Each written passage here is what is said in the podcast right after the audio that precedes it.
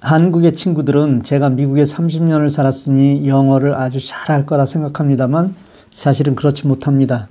미국에 살면서도 늘 한국 사람들과 대화하며 살기 때문에 늘 하던 영어가 아니면 불편합니다. 몇 년 전 한국에 나갔을 때 일입니다. 대전에 있는 통신연구소에 후배를 만나러 가기 위해 서울역에서 KTX를 기다리고 있었습니다. 한 미국 친구가 자신의 표와 전광판을 번갈아 보면서 당황해 하는 것 같았습니다. 전광판엔 최종 목적지인 부산만 표기되어 있어 그렇겠구나 눈치를 챈 저는 그 친구에게 다가가서 어디 가느냐고 물었습니다.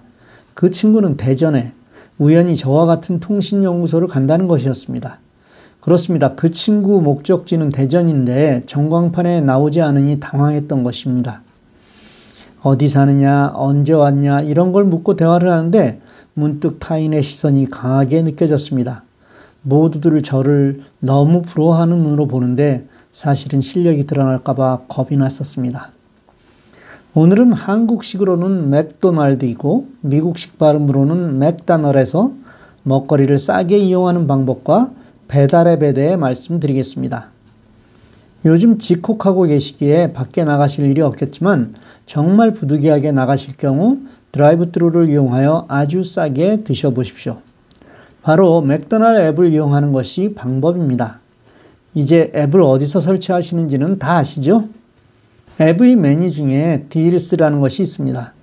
이게 매일 다를 수 있는데 제가 좋아하는 커피가 아이스 커피를 포함하여 사이즈에 상관없이 99전입니다. tax 포함해서 1불 08전. 어때요? 코로나로 인한 우울증이 조금은 사라지셨나요? 이외에도 많은 딜이 있습니다. 물론 버거킹도, 잭인더박스도, 엘보요 로꼬도 앱을 이용하면 많은 혜택을 누리실 수 있습니다.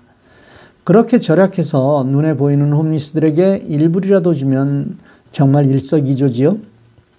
사실 마음만 먹으면 누릴 수 있는 것도 많고 베풀 수 있는 방법도 많습니다. 요즘 음식점은 오직 투고와 배달만 됩니다. 배달 앱은 이용하시나요? 영어를 못해서 불편하시다고요? 아닙니다. 영어가 불편하시니 한마디 안 하셔도 음식을 시켜서 드실 수 있습니다. 앱을 이용하여 크레딧 카드로 결제하면 끝입니다. 코로나로 대면을 꺼려하는 요즘 배달원이 초인종을 누르고 음식을 문 앞에 놓고 가는 제도도 있어서 영어 한마디 안 하셔도 됩니다. 대표적인 앱이 우버이츠입니다. 근래에는 배달비를 받지 않고 음식값도 20% DC해주는 제도를 운영하고 있으니까 요즘 같은 때 아주 유용하게 사용하실 수 있습니다. 맥다널 같은 패스트푸드를 비롯한 많은 음식점이 가능합니다. 한식도 가맹점이 있습니다.